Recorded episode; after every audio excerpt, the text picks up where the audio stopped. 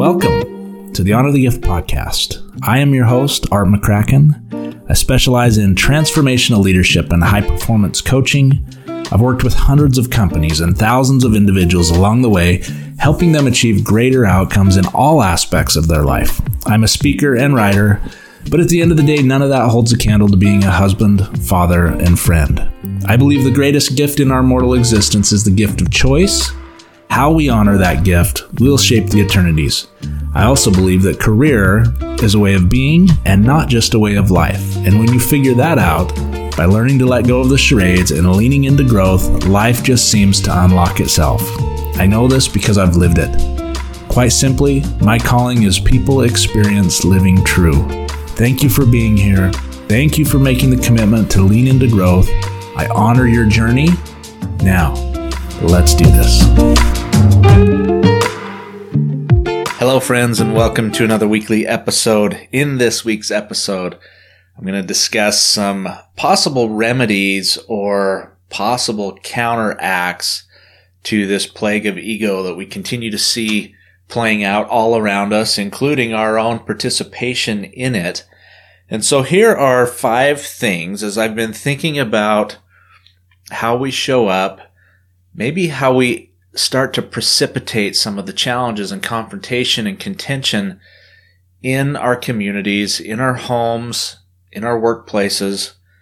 So here are five things that I would consider or bring forth that I think can help curb our personal ego and give us a place of, of participation in those spaces and places where we reside and where we show up to bring contribution rather than to come from a place of takeaway or complication.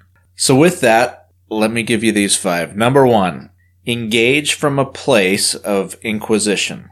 What that means is we must be willing to ask questions. Most importantly, we must be willing to listen, actively listen, and even ask ourselves the question, what do I know to be true that isn't? In this same vein, we must be willing to respect other people's perspectives. So the first one was engage from a place of inquisition. Be open. Number two, look for a place of common ground or experience. What this does is it allows you and others to build from something, to take what's common and use that as a, as a grounding point to start to build from and to develop from.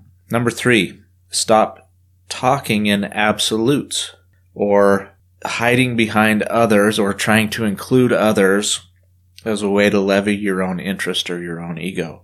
What this means is that we must learn to stand on our own. Absolutes are things like nobody, no one, everyone, we, us, all of us, we all. When we use statements like that and we attach it to our own perspective or our own opinion, what we do is we try to hide behind the wide use or the broad use of others and try to claim that our perspective matches theirs or it's the same as theirs, and therefore it becomes collusive in nature.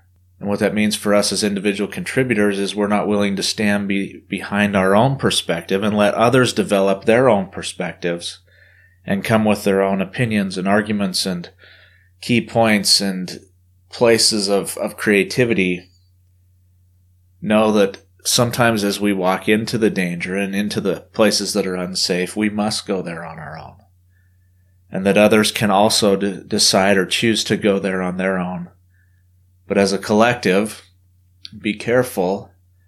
A lot of times that ego shows up as the need to have others or to include others in our language in those inclusive or absolute statements as if they were party to our own persona.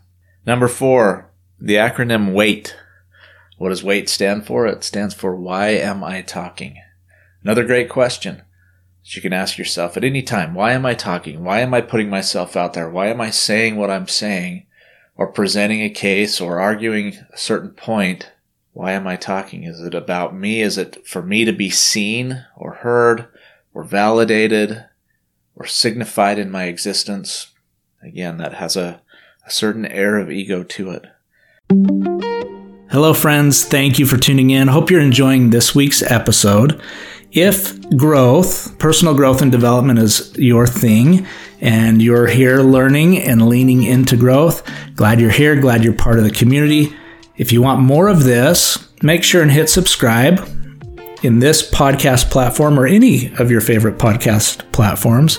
Search for Honor the Gift podcast and make sure and subscribe so that it shows up each week with new updates, new conversations, new learning, new ideas and concepts, again, to help us all in this journey we call growth and how we make it through life and the way that we show up for others. Also, if you are looking for more information, deeper dives into some of these conversations, and just an update to stay in the loop, you can always go to choiceisthegift.com and click on subscribe, where you'll be uh, in the loop on things that are upcoming and more updates on this podcast.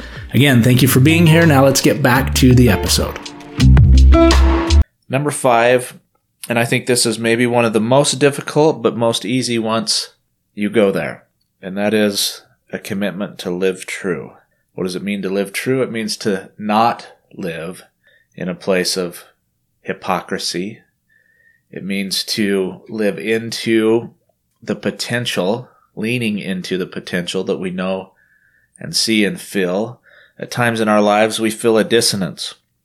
That dissonance is when we're not in integrity with who we know we are, who we know we were designed to be, and how we're showing up to others. It's a time when we, when maybe we're not making commitments, or maybe we're making commitments, but we're breaking those commitments. So moving from a place of dissonance or lack of integrity or misalignment in life into a place of significance. And that significance comes from leaning into the real you. It comes from the realization that you bring with you all the good, the bad, and the ugly into the world, but you're confident in your movement because that movement is leaning into the real you. And it's addressing those things and it's solving for those things and it's enhancing the good things, the strengths that we have, and certainly working on the weaknesses that we might possess, all in an attempt to live into that divine identity. Again, if we are to release ourselves of ego or continue to work on that, that proposition, five things. Be willing to engage from a place of inquisition. Be willing to ask yourself, what do you know to be true that isn't, and start to explore that. Second thing is to look for a place of common ground or experience and use that as a place to build from. Number three, avoid talking in absolutes or for others and levying your need to be right or need to be seen or your specific and personal opinion. Again, avoid talking in absolutes and, and being collusive in your language. Uh, number four, wait. Why am I talking? Great question. And number five, live true. So with that, I would close with a challenge. And that challenge is to continue to remain open and aware, probably more self aware than external aware, of the times that we show up in a need to be right, a need to be seen, a need to be validated, a need to be heard, by being willing to let that sit by the wayside for a minute, put that on the bench, and just be open. Be willing to engage with others, to learn, to grow, to understand, to see and feel someone else's perspective. And then use that to evaluate from a singular voice your own perspective, your own views and, and opinions and injection into the communities that we exist in.